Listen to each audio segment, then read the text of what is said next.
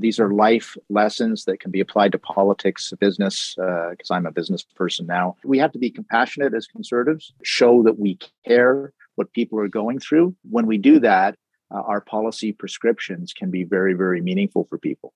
Our solution to everything is more taxes, which also degrades the standard of living for the average Canadian. Rights are fine if I agree with you, but if I disagree with you, you have no rights. That's what we're veering towards. His whole mission, Pierre says, is I want to give power back to you.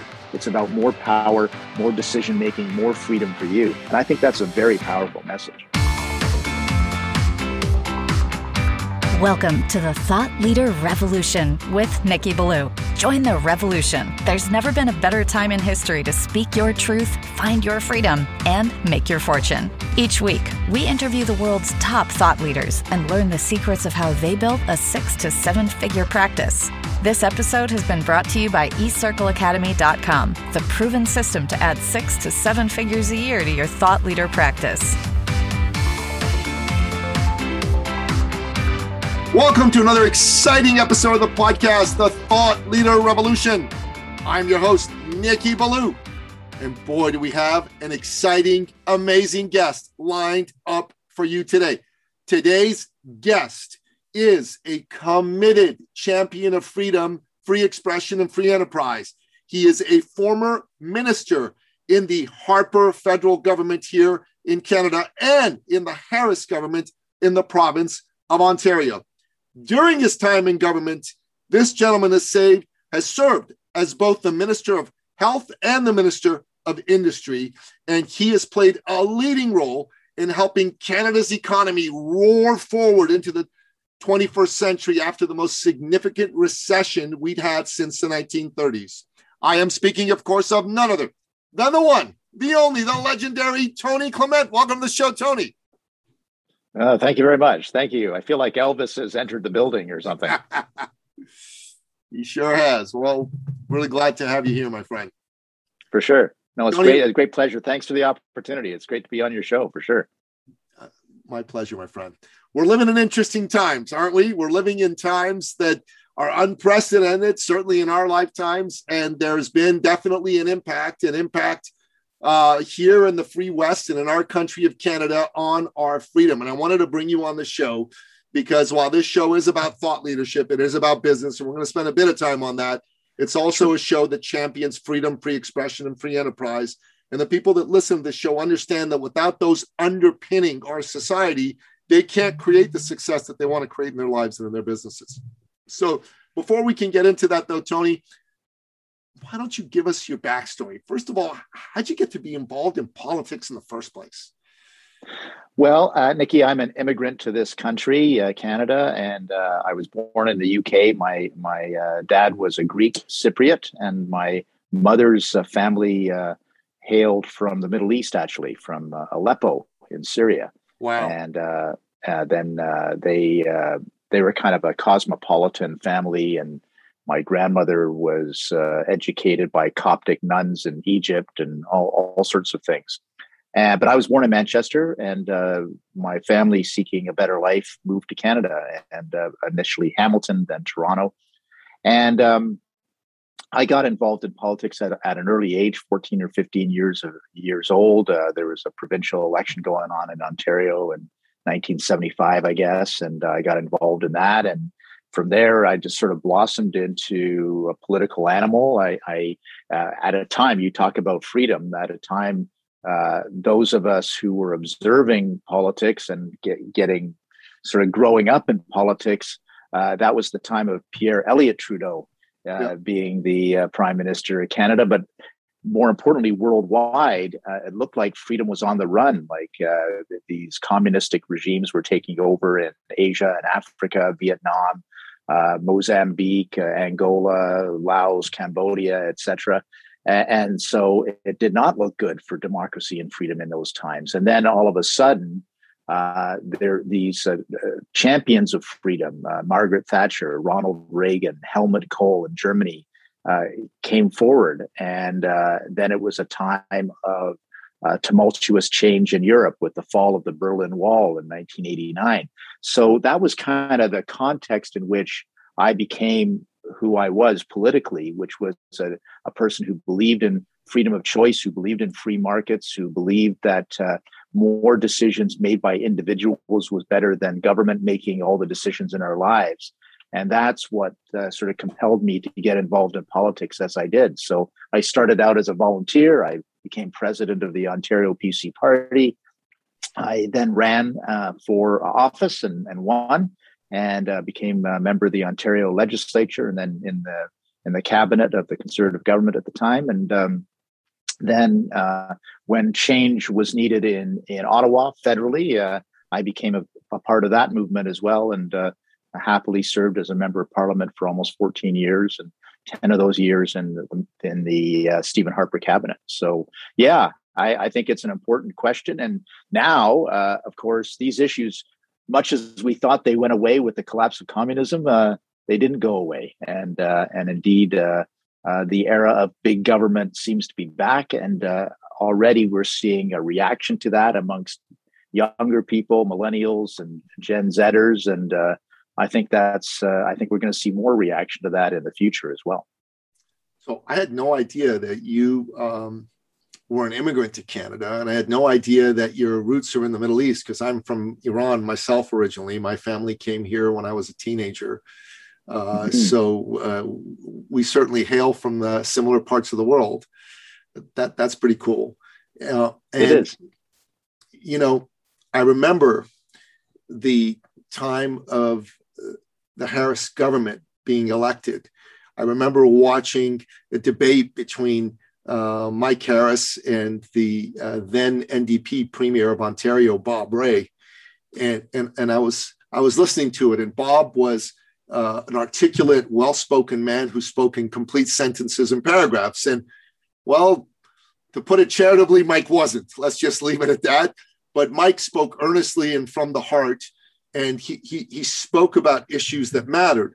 And although I could understand what Bob Rae was saying more readily than I could understand what Mike was saying had the power of truth to it, had the ring of freedom associated with it. And I want to just speak to you as someone who was part of that revolution, part of that incredible turnaround of events, because the NDP had won quite a few seats in the 1990 election. And the Conservative Party was reduced to a really small shell of itself. Very small, yeah. How was it that your message was able to capture people's imagination back then? Yeah, it's very interesting, because we as a party, we went from 20 seats in the Ontario legislature to first place. We went from third to first in one election cycle, which had only happened once before in Ontario history. So it was a big shakeup.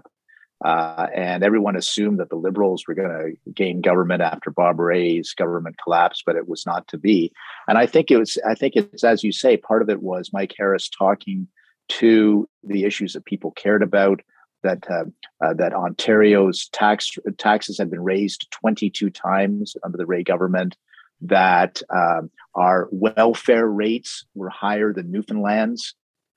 This was a proud province, Ontario. It's always seen as the economic leader for Canada, and all of a sudden things were not so rosy, and things were not looking rosy for the future. So I think Mike Harris was able to attach to that concern that people had about their economic future and their economic standing, and say, no, we need a bit of a shakeup here. We called it the common sense revolution. Yes, there was revolution in the title, but there was also common sense in the title. And it was a great way to balance it off, that, you know, because revolutions can be scary. Let's face it, coming from Iran, that revolutions can be scary. So we didn't want to scare people by saying we need a revolution. We said, no, this is a common sense revolution. This is getting back to common sense government again. And, It definitely found its audience, particularly in the suburbs of Toronto and Ottawa and other places like that. And we were able to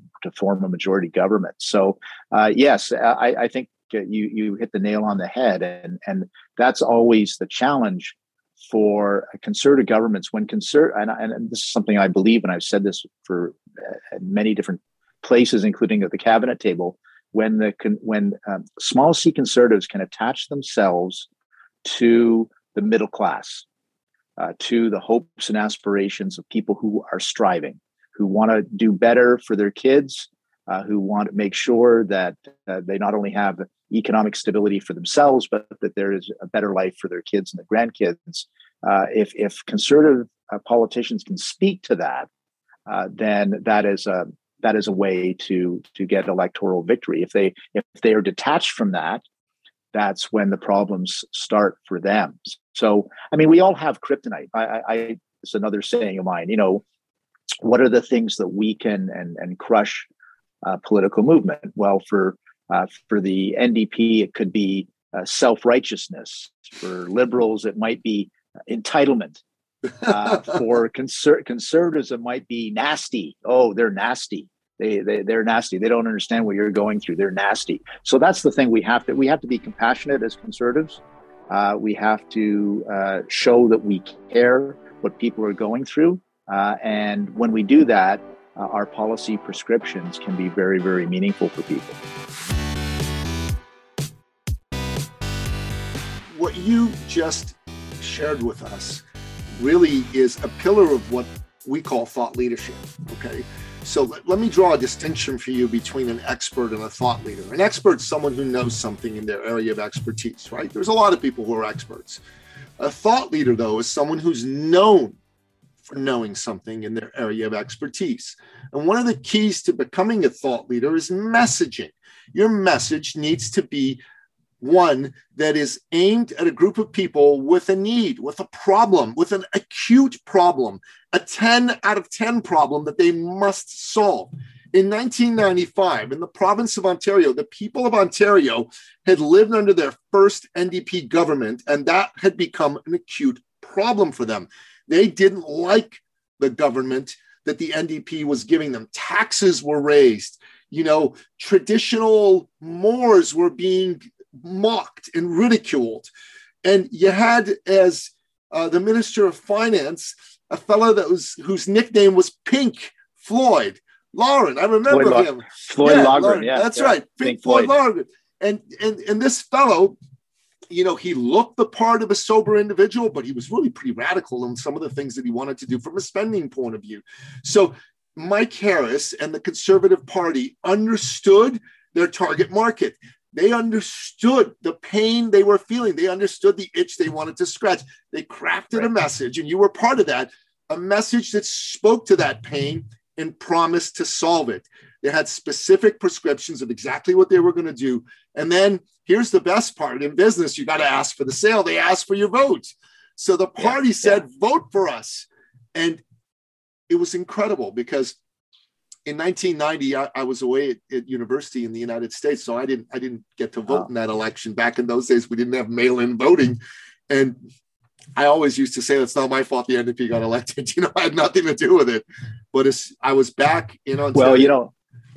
Well, you mentioned the 1990 election, Nikki, I was a campaign manager in that election for our candidate in High Park, Swansea. His name was Yuri Polakiewski. He's a great Ukrainian Canadian. He's actually in Ukraine right now. I actually talked to him.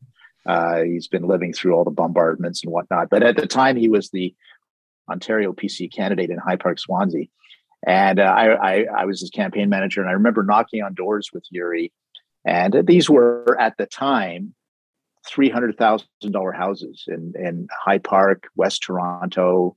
Now they'd be, what, 2 million, 3 million, who knows? But at the time, they were 300,000. And so they're fairly well-heeled people. And I go to the door and the people would say, well, I'm voting NDP this time. And I would say, you realize the NDP are going to tax rich people like you.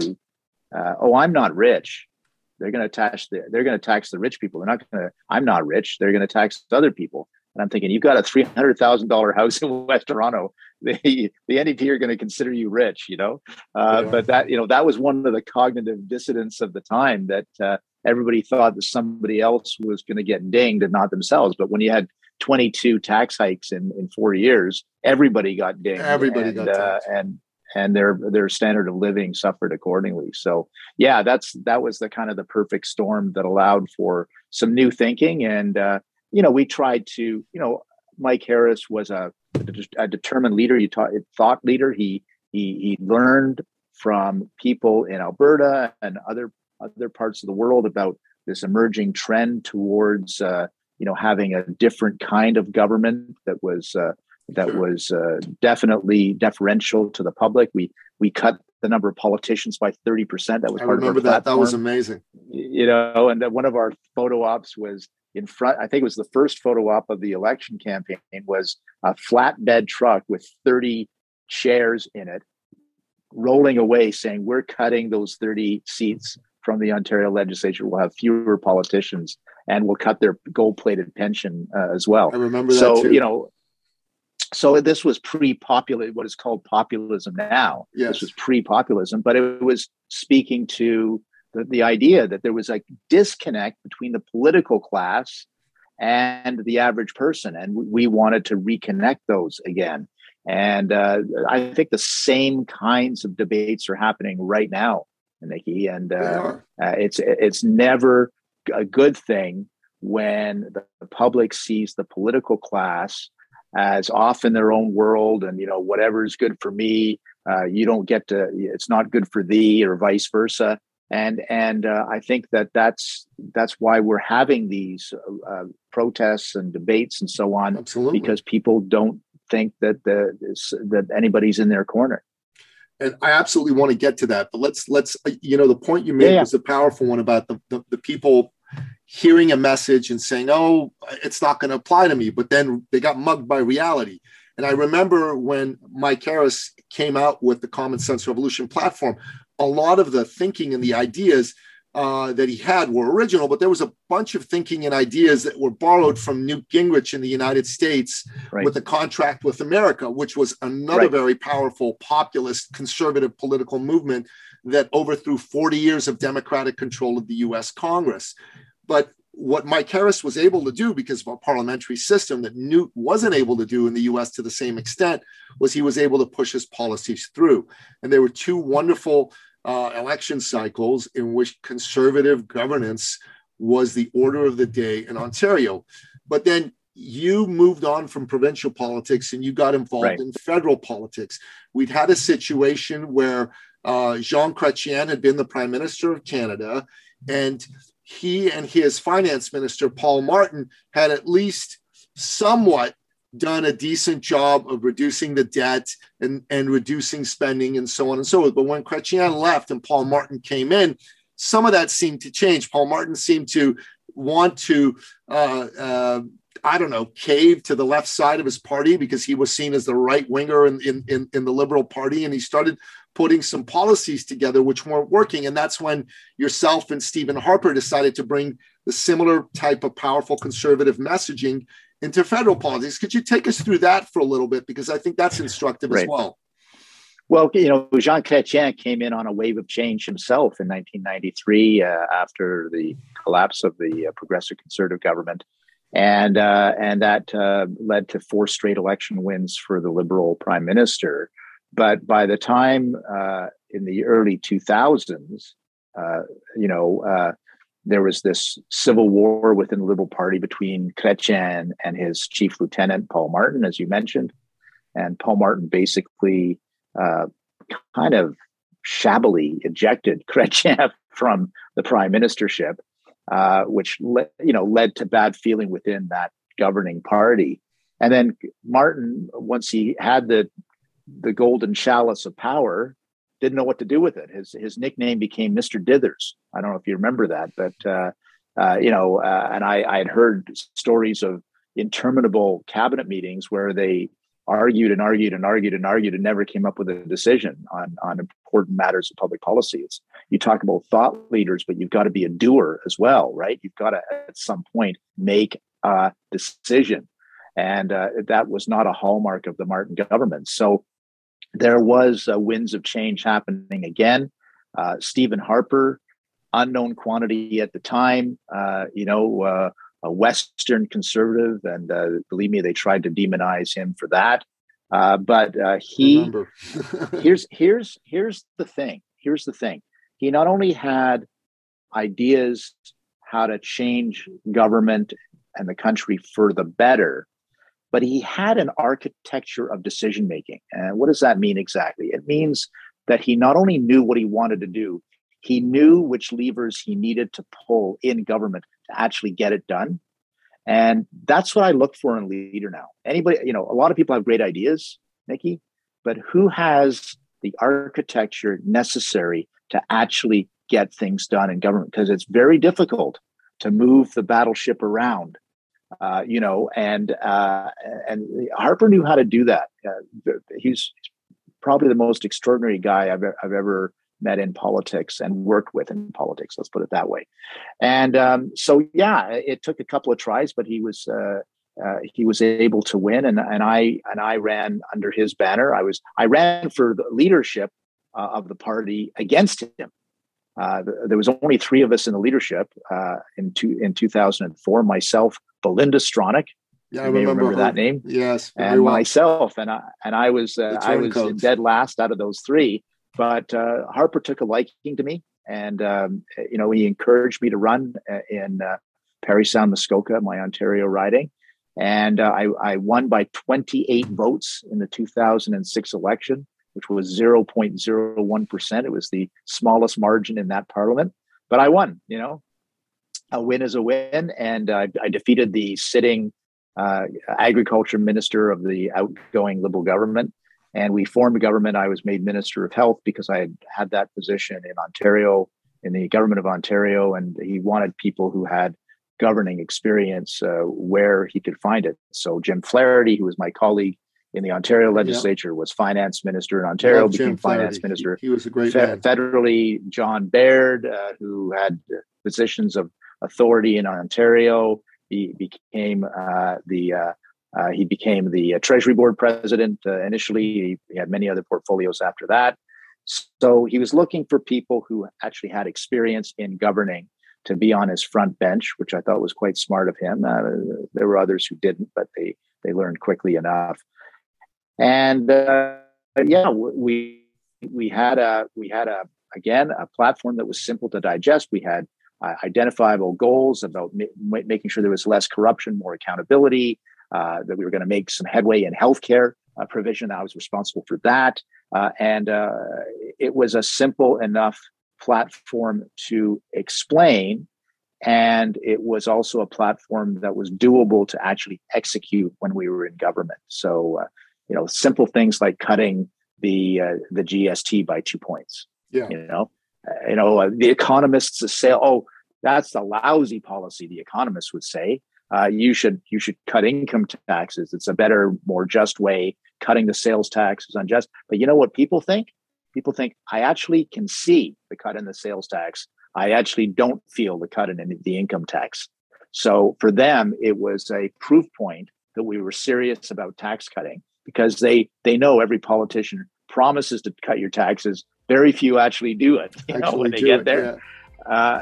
And so ours was, it was definable, it was executable, it was measurable, it was accountable, these kinds of things. And I think that was the beauty of that platform for Stephen Harper in 2006. It was a fantastic platform. He did a great job from a messaging point of view, and he built a powerful brand for himself and for the Conservative Party as being the party for the common person, being the party for families, and being the party that cared about kitchen table type issues. I thought that he did a really, really good job. And then I'll just tell you my opinion. In 2015, when he ended up losing that election, I don't think he took Justin Trudeau seriously enough. I don't think he took the risk that this guy posed with some of the policy prescriptions he brought forward seriously enough, because if he had, the Stephen Harper of the 2006 election, the 2011 election would have demolished this guy. But he wasn't, he was just thinking, I'm going to cruise and I'm going to win. And it was starting to become obvious that wasn't the case. It wasn't going to be as easy of an election, and that's too bad. And I think that's an abject lesson for our country, as well as the Conservative Party. Never, ever, ever underestimate your opponents and their messaging, the power of their messaging. He had the key to his victory, in my opinion, was when he said he was going to bring freedom in one small section of society, and he was going to make marijuana use decriminalized. Mm-hmm. And he followed through on that. And there was a lot of people who, you know, weren't maybe necessarily like, you know, potheads or whatever, but they just thought it was ridiculous that marijuana was criminalized in terms of its use. And I think, you know, I wish Harper at that time had said, you know what, I was wrong on this issue mid-campaign. We're going to do the same thing, but we're going to do it smarter than Justin's going to do it, because the way Justin's done it has just led to all kinds of nasty issues. You know, people are smoking marijuana in front of children in parks. Like I took my kids out at that time and that sort of thing. And that's why the Conservatives lost. And unfortunately, that saddled us with the man who, in my opinion, is the most tyrannical leader we've ever had in Canada. That's Justin Trudeau.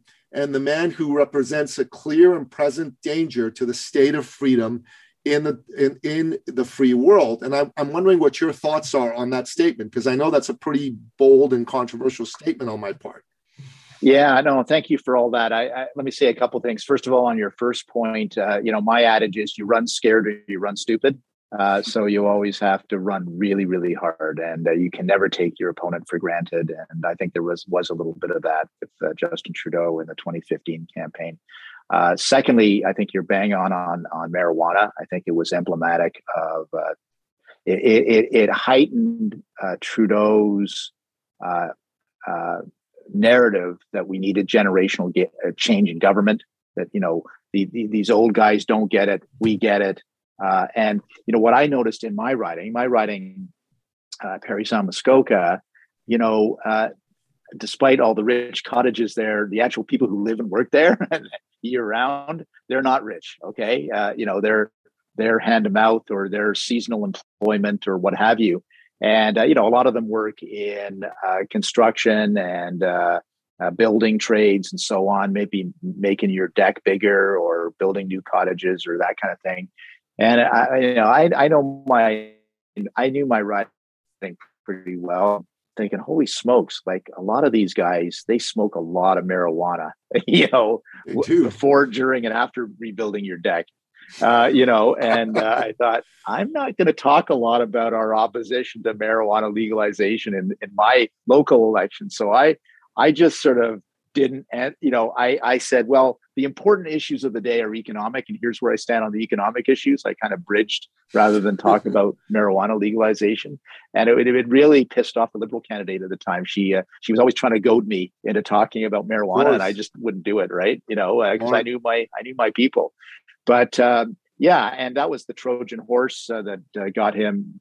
I think that was not the only reason. I think there's a lot of other things that went wrong in that campaign, but that certainly was part of it. So where are we now? We're a big part of it, Tony. I would argue a big part of it. Yeah, fair deal.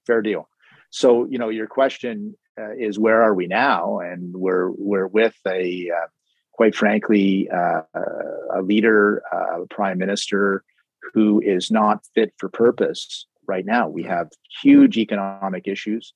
The OECD, which is the club of 21 rich countries in the world, produced a bar graph which showed that our projected growth of GDP in this country is going to be 21st out of 21 countries in the years ahead. They actually printed it in the budget, which I found peculiar, but at least they were telling the truth. Hey, we've got a great budget. By the way, we're dead last in economic growth.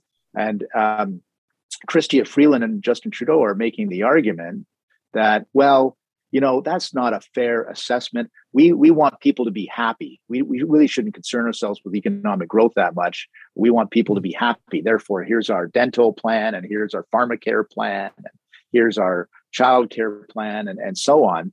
But, you know, you have to pay for these things at some point, Nikki, you know that. And that's the fundamental conceit of the Trudeau government, that they like making grandiose statements and announcements, but they're not very good on how to pay for things or how to actually make sure that there's value for money for the taxpayer. And ultimately, the end of it, they hurt people. And that's really important, because the bills are coming in. We're in an unsafe world.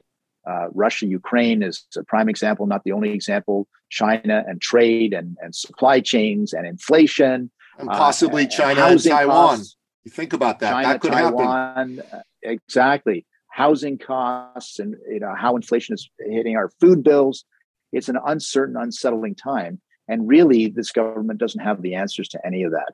And in fact, their focus on the environment and climate change, while commendable on one level, they actually don't have the answers to that either.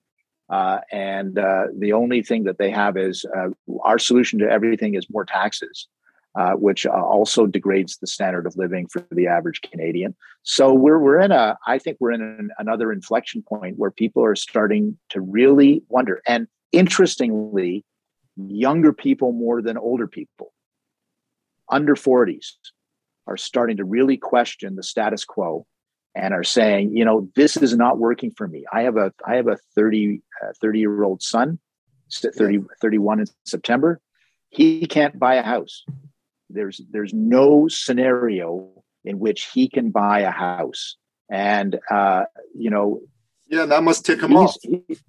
He's starting to despair about it all, and he's getting frustrated. And he's looking for politicians who are talking about the issue that he most cares about, which is housing costs and more broadly affordability. And so I think that this is where the Trudeau government is really falling down. They had a lot of, again, all had no cattle, as they say out West, when it came to the federal budget on the affordability issues. But really, when you dissect them, there's really not a lot of there. And I think that this is ultimately something that people are going to care about. I wholeheartedly agree with everything you said, but if I may, Tony, I think we need to come back to first principles ahead of all that. This is a liberal democracy that we live in, Canada. We respect people's right to disagree with us, even if we vehemently disagree with what they have to say. Even people with noxious opinions in a liberal democracy should have the right to speak those noxious opinions, because otherwise you live in a tyranny. Otherwise, you're living in a country where someone gets to choose which opinions are superior to others, a little bit like Animal Farm by George Orwell of the book 1984. And our prime minister has shown himself to be a hypocrite on these issues. He's also shown himself to, quite frankly, be displaying some Mussolini-like tendencies. And I really want to get into this with you. I'm sorry that it may be an uncomfortable conversation, but I think it's an important one for Canadians to hear. And frankly, freedom-loving people all over the world to hear. When the trucker convoy started making its way from out West, from British Columbia to Ottawa, the prime minister started calling those people white supremacists, bigots, and misogynists. Now, here's an interesting thing. This is a man who has been caught wearing blackface on video and in photographs 3 times on 3 separate instances. I'm kind of thinking a man who does that and is calling other people racist really needs to shut his mouth from my perspective. And I speak as a light brown Middle Eastern fellow from Iran, right? I wasn't born here and I don't have any English or any European in my background. So kind of it offended me that this guy wore blackface and started telling us, what he thinks we should be doing. That's number one. So I think there's hypocrisy and there's racism in this man. Secondly, he said he refused to meet with those people. He refused, and all they requested initially was a meeting with the prime minister to air their concerns about the vaccine mandate. Now, you could agree with the vaccine mandate, you could disagree with the vaccine mandate, but the job of leadership is to meet with people you disagree with, to help them see that you understand them, even if you're not going to do what they want to do. And I got to say, that's happened in Canadian history many, many times. His father would have done it. And then thirdly, this man took the Charter of Rights and Freedoms, which his father wrote for us. And I got to tell you, there's an ad I want you to get Pierre to create. And it's Pierre Elliott Trudeau giving the speech saying why this is an important document, how proud he is. And then we got to show Justin tearing it to shreds. Yeah. We should have an animation of Pierre Elliott rolling in his grave over what his son did to his signature achievement. This is something that if you're a Canadian and you believe in our system of government, you believe that freedom is good, this should alarm you. And when he decided to call out the Emergencies Act, which is basically the War Measures Act, and only has ever been invoked during wartime and when the FLQ kidnapped and killed those diplomats, over Canadian citizens with little children in bouncy castles in Ottawa. I got to tell you, that's Mussolini-like behavior. And I think every Canadian, conservative, liberal, NDP, should be concerned and should not vote for an individual that acts that way. And I want you to address that specifically. And I'm sorry to get so passionate about this, but this really matters to me. No, of course, and it as it should. Let me tell you the tale of two protests, just to show you exactly what your point of view illustrates. When I was in government with Stephen Harper, it's about 11 years ago now, there was mass protests throughout the country on behalf of Indigenous rights. It was called Idle No More. You may remember it. I do. And the focus of that became Indigenous leaders and other protesters converging on Ottawa, clogging up the street in front of the Parliament building, surrounding the Prime Minister's office, not allowing anyone to come in or out. Sound familiar? Yeah. And that was, I'm not saying it went for 3 weeks, but it certainly went for several days. Here's how Prime Minister Harper reacted to that. He called a meeting with the organizers. He dragged half of his cabinet to the meeting. I was part of that. We had a meeting with the head of the Assembly of First Nations, the head of the BC First Nations. Her name was Jody Wilson-Raybould. That name may ring a bell. Oh yeah, rings a big bell. She was invited to the meeting. A series of Indigenous leaders, while they were banging on the door outside the Prime Minister's office, we had a meeting with them all morning.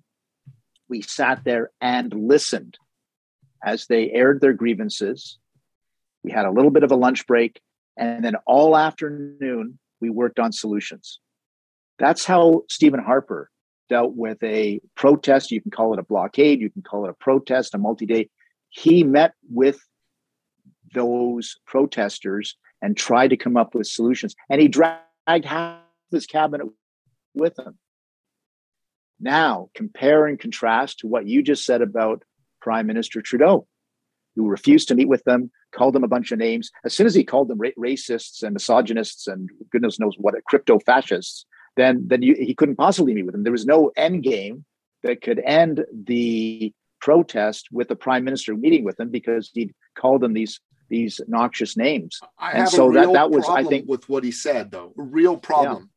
45% of the trucking industry is owned by brown-skinned families, Punjabi Sikhs. 45%.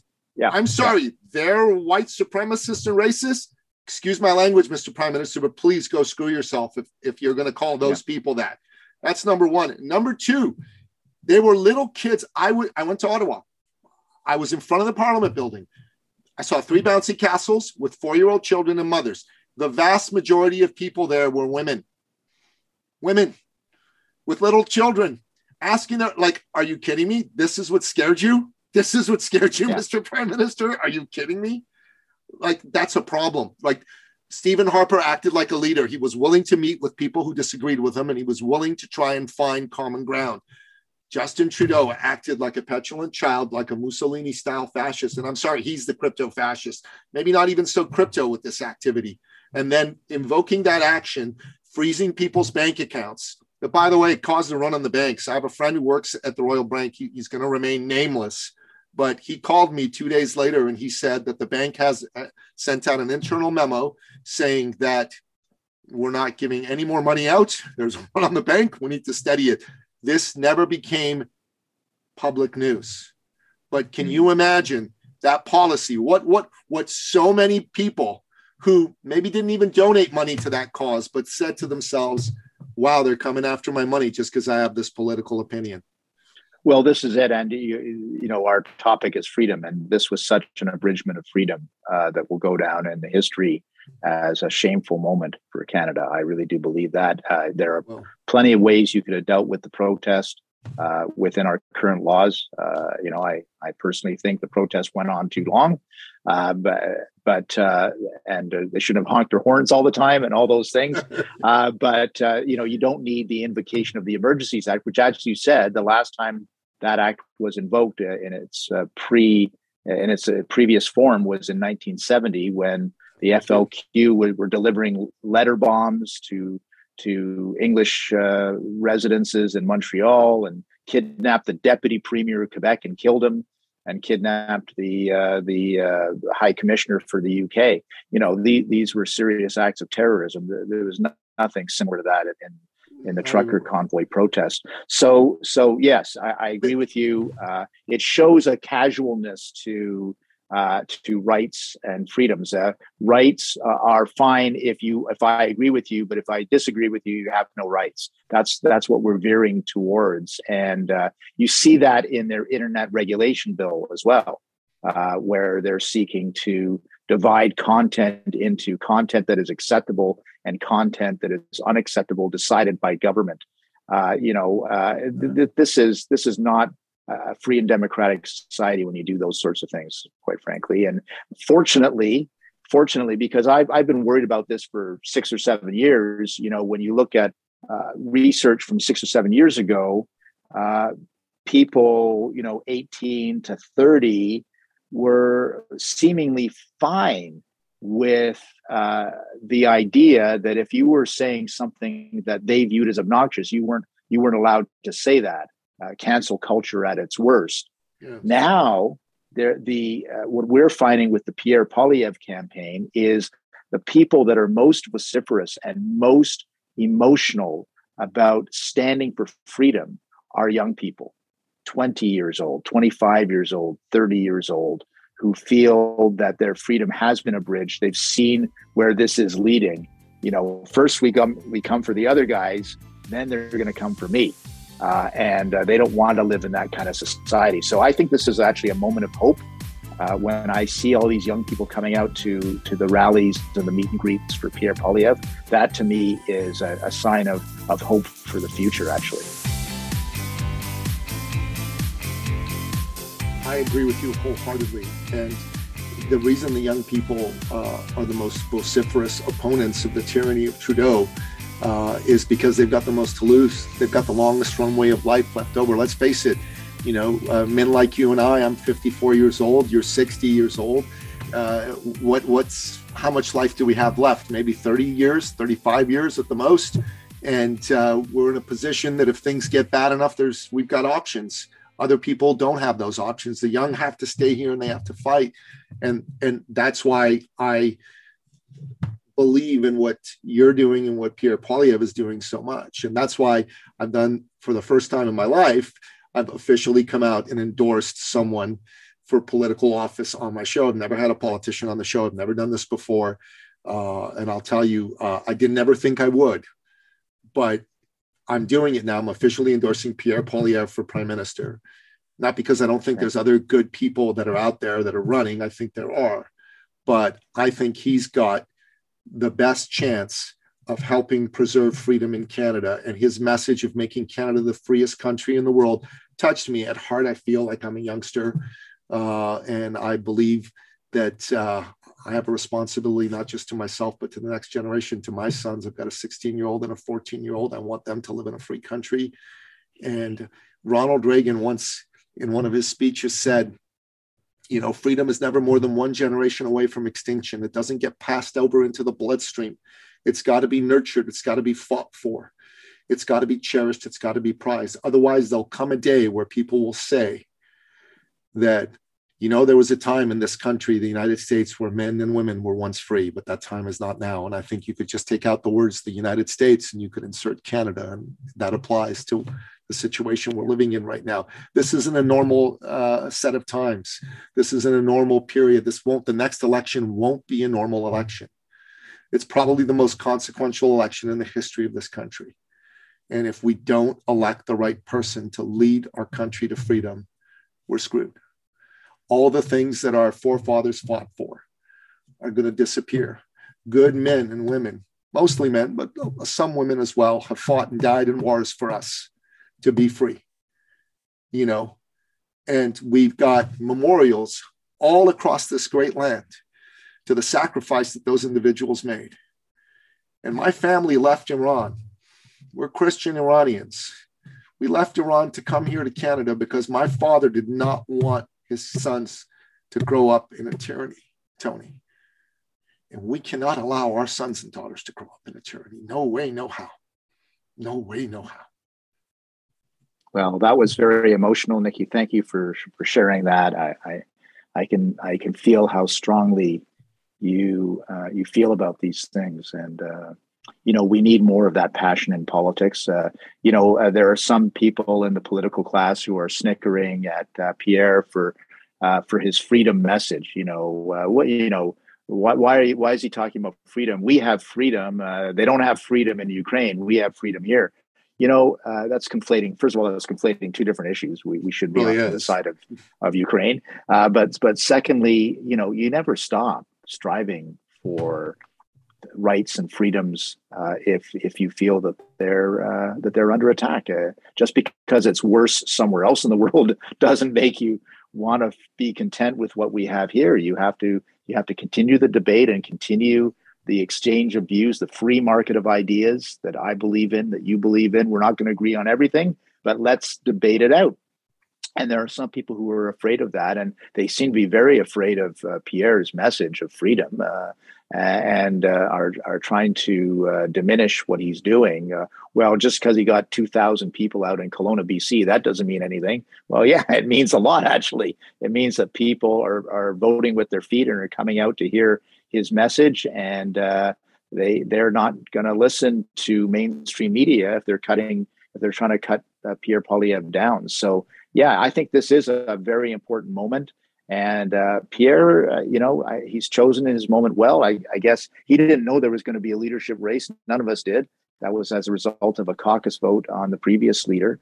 But he seized the moment. And I believe Pierre really represents this underground view that was not being represented in the halls of Ottawa, that people are feeling this. They're feeling it economically, on these issues of affordability and so on, but they're also feeling it in their hearts that now is the time to seize the moment in a democratic way. I want to make that clear for your listeners and viewers, to talk about freedom and to gain more of it. And Pierre's point has been, and I've seen him several times now say this. Look, I don't want power for me. His whole mission, he says. Pierre says, is I want to give power back to you. This movement is not about more power for me. It's about more power, more decision-making, more freedom for you. And I think that's a very powerful message. It's a very powerful message, and it's one that we need. We need someone that we can believe in. We need someone that's got hope. Listen, I've watched this man for years. I've watched him get up in Parliament and speak out against Justin Trudeau. And he's been the most effective, articulate defender of freedom that we've had.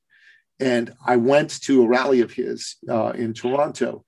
I've never gone to a Canadian political rally before. And it was incredible. The place was full. You had young people there, you had older people there, you had people of all nationalities, races, creeds, you had straight people, you had gay people.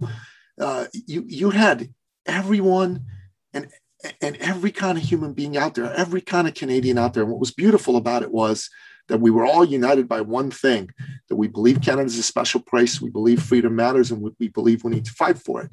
And there's people in there that are going, look, there's a lot of politicians who've let us down. Let me be frank. The last conservative leader campaigned as a true blue conservative to get his job. And then when he became the leader of the party, he became liberal light. So that wasn't great. And I'm believing Pierre won't do that. I'm believing Pierre's going to campaign as a freedom lover, and he's going to campaign in the general election as a freedom lover, and he's going to act that way because that's who he's been all his life. But you can understand why a lot of people have a little bit of cynicism towards politicians. And we're living in a time where you got to make sure that you deliver on your promises to the people. Well, and this goes back to my point about the architecture for governing. And I think Pierre Poilievre, if he's successful, will be the first leader we've had since Stephen Harper who actually knows not only what he wants to do, but how to get it done. And that's a big advantage that you have if you can do that, because otherwise it's chaos. And People vote for change, my friend. They don't vote for chaos. No, they sure as heck don't. I'll tell you what, Tony, I've really enjoyed this conversation. It's been a fantastic conversation. We end off each and every single one of our episodes by asking you as our guest expert to give us what I call your three expert action steps. These are your best pieces of advice for my listener to be able to take their life, their business, our special country of Canada to another level. So what do you say? Well, I take it very philosophically and say these are life lessons that can be applied to politics, business, because I'm a business person now, and life in general. Number one, don't give up. You're always going to face adversity, and it's how you suffer through adversity and get to the other side. It's all well when people are throwing rose petals at you. When they're throwing bricks, that's when you find out what you're really made of. So I think that's really important. The second thing is hope is not a strategy. When you have goals in mind, and we have goals for our country, we have goals for ourselves.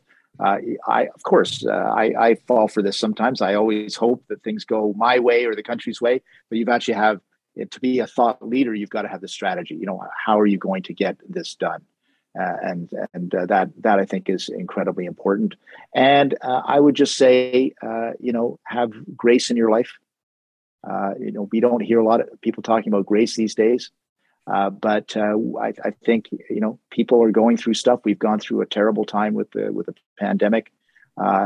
Be understanding, be compassionate. We talked a lot on your show today about power, which is important, and politics is important. Love and compassion are even more important. And if you have that in your everyday life, in your business life, in your social life, in your political life, I think you'll be a better person. So those are my three. Tony, those are three incredible expert action steps. I absolutely love them. And I'm going to add a fourth on your behalf. If you're not already a member of the Conservative Party, join. And make sure that you're registered so that you can vote for Pierre in the upcoming leadership. I think that's very, very important. I think we all need to do that. And listen, if you're a Liberal or an NDPer and you've never considered voting Conservative before, and the idea of it bothers you, but you're even more bothered by how the current government has been abrogating all our freedoms, and you can't see yourself allowing this to continue, I'm going to tell you this: hold your nose. Go online, register as a conservative. Conservative.ca. .ca. Don't do it because you're a partisan. Do it because you're a patriot and you love this country and you can't see it go down the tubes and become a place that men and women will say, we remember a time where at one point men and women in Canada lived free, but that time is not now. Don't let this happen. This is how important this is. Do whatever you have to do to make this happen. And I'm reaching my hands across the philosophical aisle, as it were, to bring in those disgruntled NDP and Liberal voters who really understand that what's happening in our country right now cannot be allowed to continue. Let's have you come on board. Maybe you won't be a Conservative forever, but maybe just for this season, it's the right thing to do. So let's make it happen. So that's conservative.ca. You're absolutely right. After you've done that, you can download the back podcasts of Nikki's program, and after you've done all of that, you can also download my podcast, which is called And Another Thing Podcast. You can find that wherever you listen to podcasts, or go to andanotherthingpodcast.ca. I'm going to give that a listen. I haven't done that yet, so I'm committing to you that I'm going to do that. I'm excited to go check out your podcast. It's going to be great. You're a very articulate, thoughtful man. Thank you for coming on the show. I really appreciate it, and hopefully we can get Mr. Poilievre on the show as well, and let's get him speaking directly to the audience. I think that'd be a lot of fun. Fantastic. And that wraps up another exciting episode of the podcast, The Thought Leader Revolution. To find out more about today's incredible guest, the one and only Tony Clement, please go to thethoughtleaderrevolution.com or wherever you happen to listen to this episode, be it iTunes, Spotify, Stitcher, Audible, Google Play. Until next time, goodbye. This episode has been brought to you by eCircleAcademy.com, the proven system to add 6 to 7 figures a year to your thought leader practice.